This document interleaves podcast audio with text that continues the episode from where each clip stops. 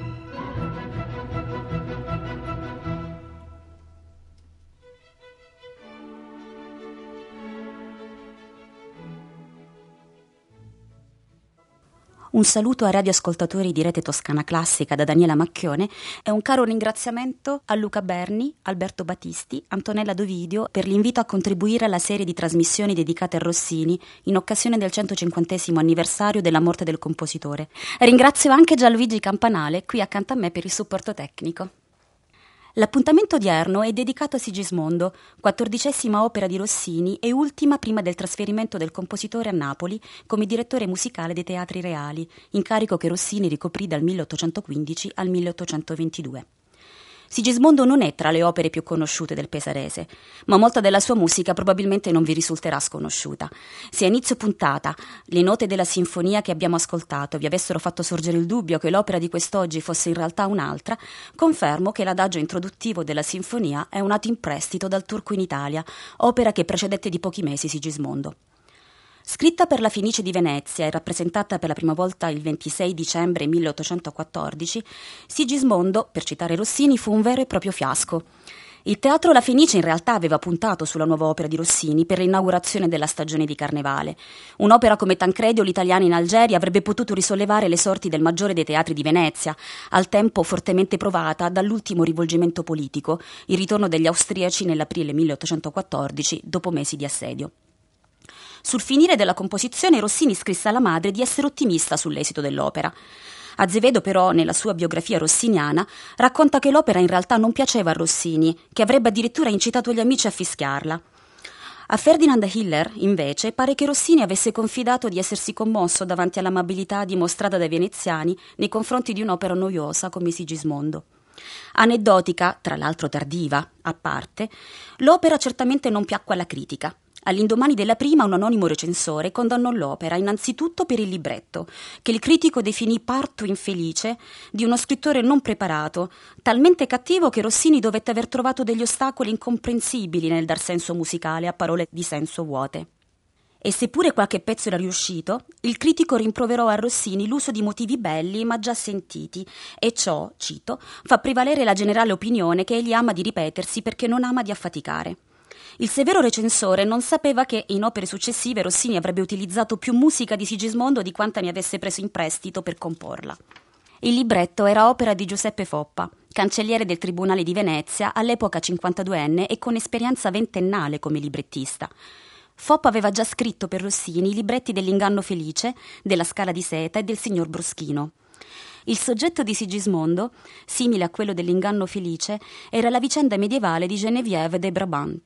Di gusto protoromantico e caro alla letteratura del tempo, è trattata poi anche da altri compositori come Schumann, Offenbach, Satie. Nella rielaborazione di Foppa per Sigismondo, l'antefatto narra di un re, Sigismondo, che crede di essere tradito dalla moglie, Aldimira, e per questo la condanna a morte, cadendo nel tranello ordito da un cortigiano malevolo, Ladislao, precedentemente rifiutato dalla donna. Risparmiata dai suoi sicari, Aldimira vive in una foresta a casa del nobile Zenovito che la fa credere sua figlia e Gelinda. Quando l'opera ha inizio sono trascorsi 15 anni. Il rimorso logora Sigismondo che in preda a sensi di colpa soffre di attacchi psicotici. Quando Ulderico, il vero padre di Aldimira, in cerca di vendetta dichiara guerra e minaccia di invadere il regno del genero, capita a Sigismondo di incontrare per caso Aldimira che crede essere Gelinda.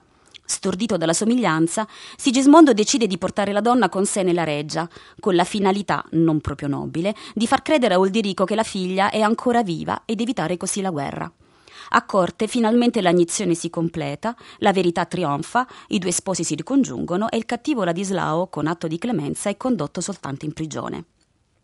L'ambientazione in Polonia, che pure avrebbe potuto suggerire riferimenti alla politica europea di quegli anni e all'impressione esercitata dalle tre successive spartizioni del territorio polacco, l'ultima nel 1795, risulta invece generica e non corrisposta da un tentativo di disegnare un couleur locale, nemmeno musicalmente.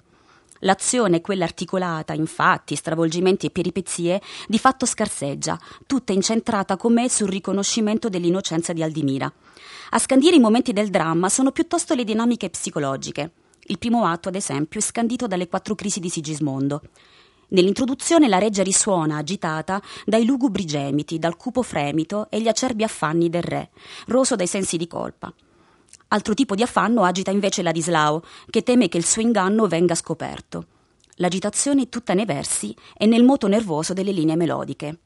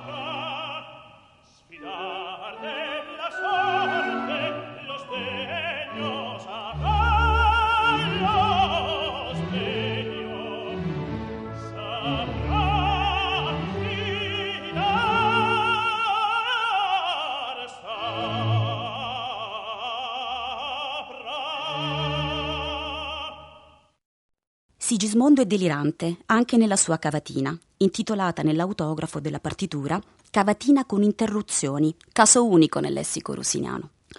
Formalmente si tratta di un'aria multipartita, cantabile, tempo di mezzo, cabaletta.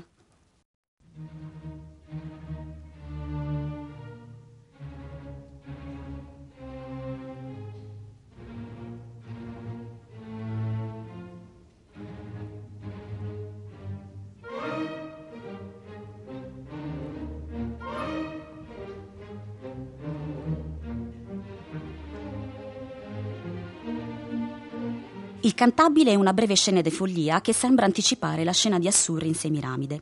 Sigismondo crede di vedere il fantasma della moglie e cerca di allontanarne l'ombra. I versi, tutti ottonari, sono spezzati da una sintassi frammentata, interrotta da sospensioni e interiezioni.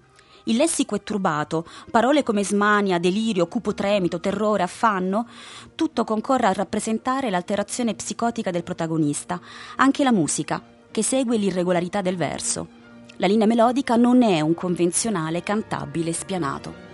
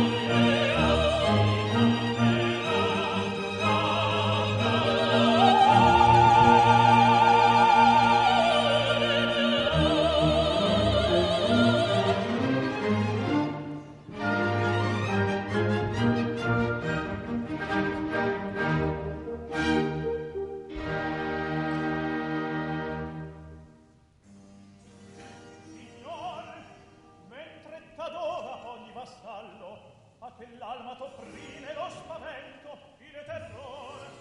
Sì, lo t'opprei. Un tuo fedele. Sì, Ladislao, lo sei. Dunque, partite, ad altro meno fallosi stanze vi rivedrò. Voce di piano le seguo, che felice, o Signore, di brama pieno. O tu mi vieni, alto tremendo arcano, o tua fe non s'asconda. E pare? Oddio! Ma che? Ascolta, furente mi perseguo al divino. E sa che a morte, perché in fida consorte, da te si condannò. O rifiutai di vederla e di dirla. Qual dubbio inopportuno agita adesso. Oh, di Ulderico, re, padre, all'estinta mia consorta al divino, sciolto da ceppi in cui visse 3 lustri, arma in segreto, tu vola ed esplora le vostre stili, io la t'attendo dove col Tomosco confin con le frontiere. Obbelirò. Se ho terminar mie pene, sono fiato a morte, Simona, e allor sarà lieta mia sorte. Forse era proprio il riferimento a pezzi come quello che abbiamo appena ascoltato, che l'anonimo recensore della prima, che ho citato poco fa, scriveva. Cito: ragion di soggetto, criteri di condotta, ordine di sintassi, regole di grammatica, setaccio di crusca, valor di vocaboli, tutto è straniero, estrinseco tutto a questo confuso ammasso di indigeste parole, che disposte in serie di lunghe e corte righe hanno il coraggio di prendere il titolo di versi. Tant'è. Sigismondo nel delirio sviene e quando ritorna in sé non riacquista soltanto lucidità. Nella cabaletta il suo parlare, il verso si fa più regolare e il canto più convenzionale. Anche il traditore Ladislao vive i suoi dubbi ed è protagonista anche lui di una scena di visioni nella sua area del primo atto, se non che la donna che vede non è un'ombra o un sogno, ma veramente Aldimira, prova ancora vivente del tradimento compiuto che finirà per logorare la sua mente. L'agitazione e lo spavento di Ladislao sono nei versi spezzati e nei ritmi puntati, nei sincopati, negli ampi salti verso l'acuto delle linee melodiche.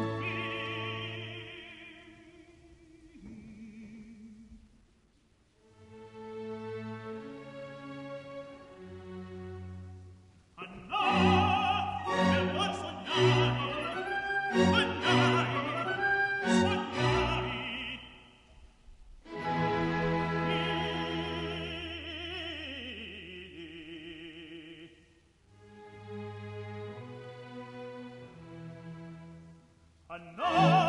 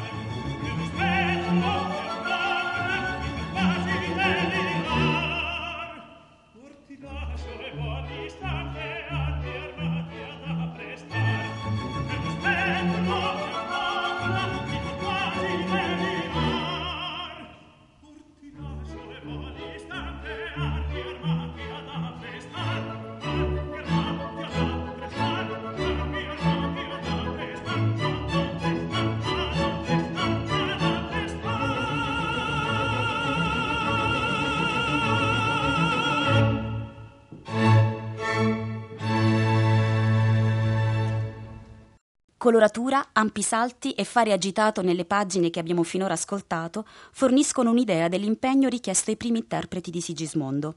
A 13 giorni dalla prima, Rossini scrisse alla madre che i cantanti erano contentissimi della loro parte. E il cast scritturato dalla Fenice vantava nomi di fama. Maria Marcolini, contralto antravestì nel ruolo del protagonista Sigismondo, aveva già creato per Rossini il ruolo di Ciro in Ciro in Babilonia. Aveva particolare predilezione per i ruoli in abiti maschili che pare mettessero particolarmente in risalto, oltre che la notevole abilità vocale, anche il fascino personale della donna, che intrattenne tra l'altro anche una relazione con Rossini. Il ruolo di Aldimira fu creato da Elisabetta Manfredini Guarmani, che aveva già cantato in Ciro in Babilonia con Marcolini nelle vesti di Amira. Il malvagio Ladislao fu invece interpretato dal tenore Claudio Bonoldi, che era stato anche il primo Giocondo nella Pietra del Paragone. Del classico terzetto contralto, soprano e tenore, a questo punto ci manca di ascoltare insieme la parte di Aldimira. Vi propongo per questo un breve momento del duetto di Aldimira e Sigismondo del secondo atto.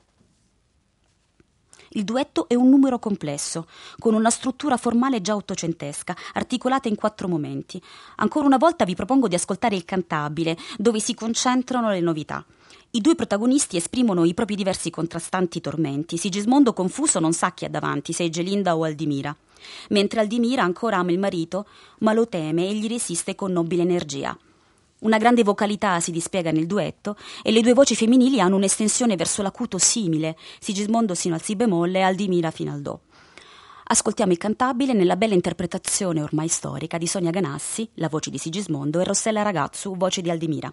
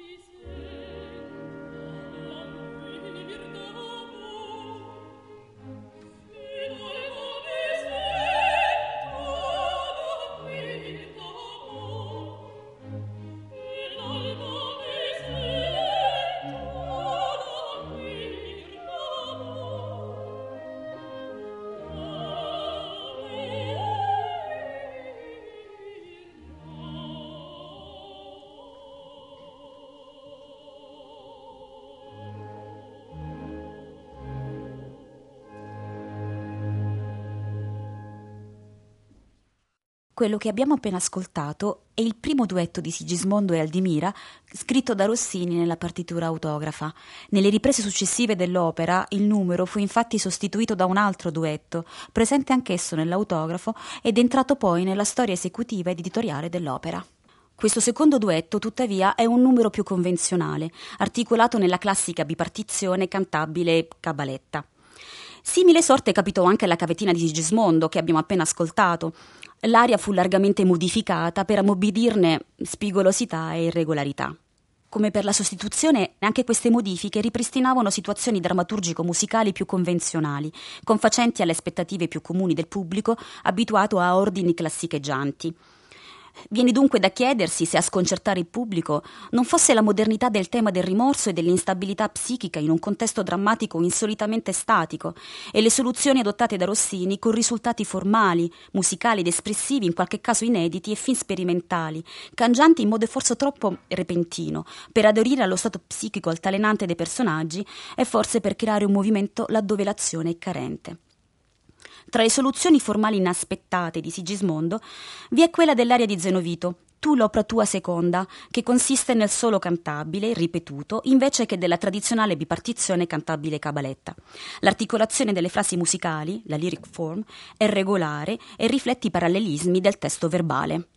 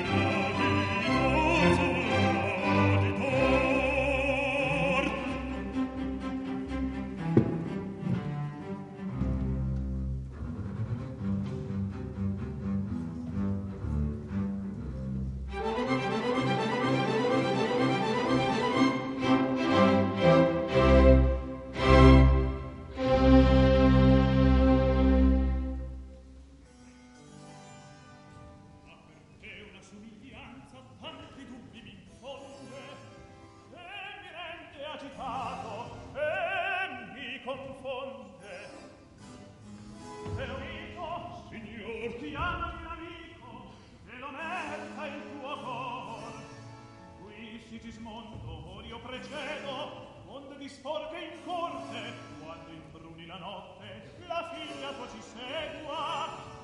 E me, Gelinda, per ricusa partì.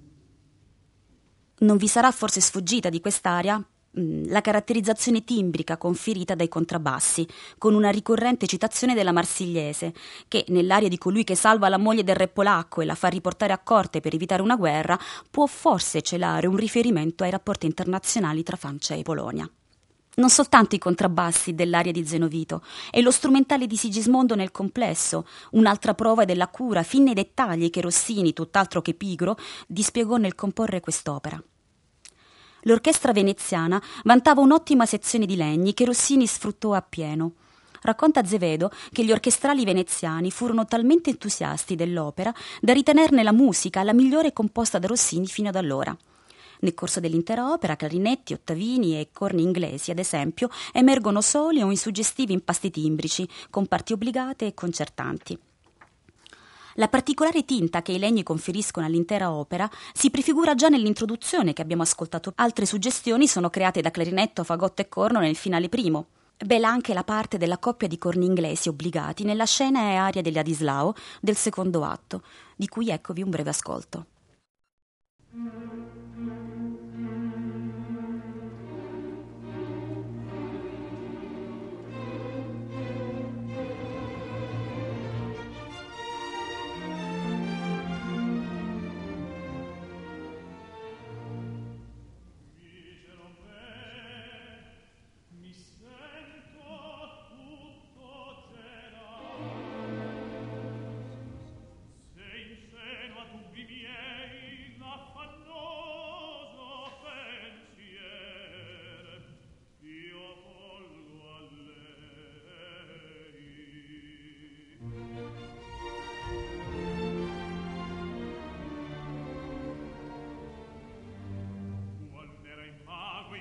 Il mio delitto presentandomi va.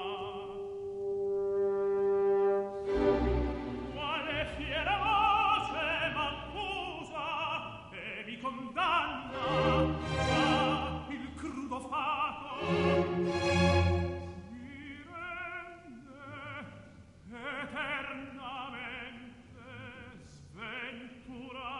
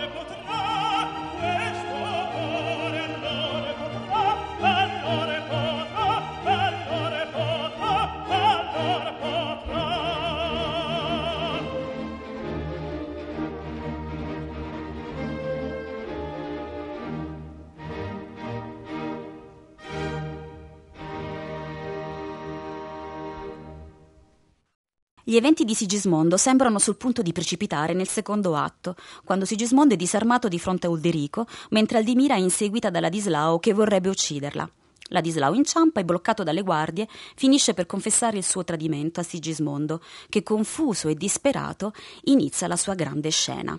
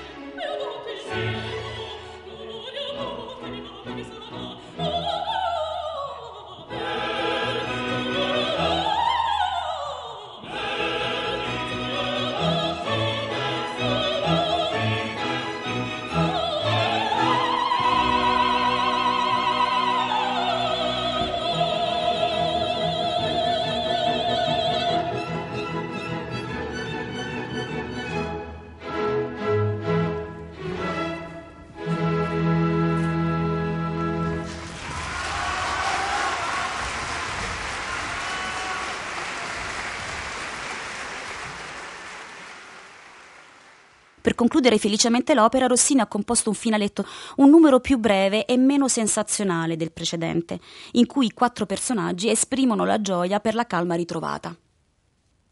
Dopo il fallimento di Sigismondo, Rossini si preparava al trasferimento a Napoli, la prima grande svolta della sua carriera. Negli anni seguenti utilizzò ancora musica di Sigismondo, in Elisabetta Regina d'Inghilterra, nel Barbiere di Siviglia, nella Gazzetta, in Otello e ancora in Adina. L'opera nella sua integrità, però, dopo qualche ripresa negli anni 30 dell'Ottocento, scomparve del tutto dai cartelloni. Il primo allestimento moderno fu realizzato nel 1992, l'anno del bicentenario della nascita di Rossini, a Rovigo, Savona e Treviso, sotto la direzione di Richard Boninge, con Sonia Ganassi nel ruolo di Sigismondo, Giacomo Prestia in quello di Zenovito e Ulderico, Rossella Ragazzo nelle vesti di Aldimira, Bruno Lazzaretti in quelle di Ladislao, Nicoletta Zanini cantò invece il ruolo di Analgilda e Filippo Pina quello di Radoschi. Gli ascolti che vi ho proposto sono estratti proprio dalla registrazione delle rappresentazioni di Rovigo. Nel 1992 la ripresa di Sigismondo rappresentava una riscoperta, una delle tante promesse della Rossini Renaissance. Nel 1995 fu poi ripresa al Festival Rossini in Wildbad, nella Foresta Nera, dove è ritornata di nuovo nel 2016. Dell'edizione del 1995 esiste anche un'edizione discografica. Nel 2010, al Rossini Opera Festival di Pesaro, l'allestimento di Sigismondo è stato realizzato sull'edizione critica curata per la Fondazione Rossini da Paolo Pinamonti. Nonostante la disponibilità dell'edizione critica, l'ottima ricezione di allestimenti riusciti e il riconoscimento del suo valore musicale, Sigismondo non è ancora in repertorio. Secondo le statistiche delle opere più rappresentate, nell'anno teatrale in corso Sigismondo si colloca al 2125 posto nel mondo, 376 posto in Italia, 42esimo tra le opere di Rossini. A giudicare dai giudizi apparsi sui giornali, l'opera sembra pagare ancora lo scotto dell'iniziale insuccesso. Se ora lamentassi l'ingiustizia di una simile emarginazione e auspicassi un cambio di fortuna, replicherei forse altre conclusioni. In chiusura di quest'ora trascorsa insieme, invece, ai radioascoltatori che questa sera si sintonizzeranno su Rete Toscana Classica per ascoltare Sigismondo, auguro un buon ascolto di scoperta. Un saluto e grazie a tutti voi da Daniela Macchione.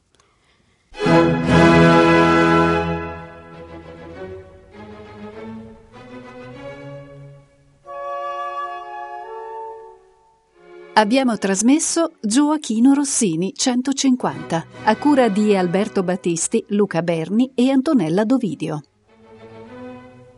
Sigismondo, presentazione di Daniela Macchione.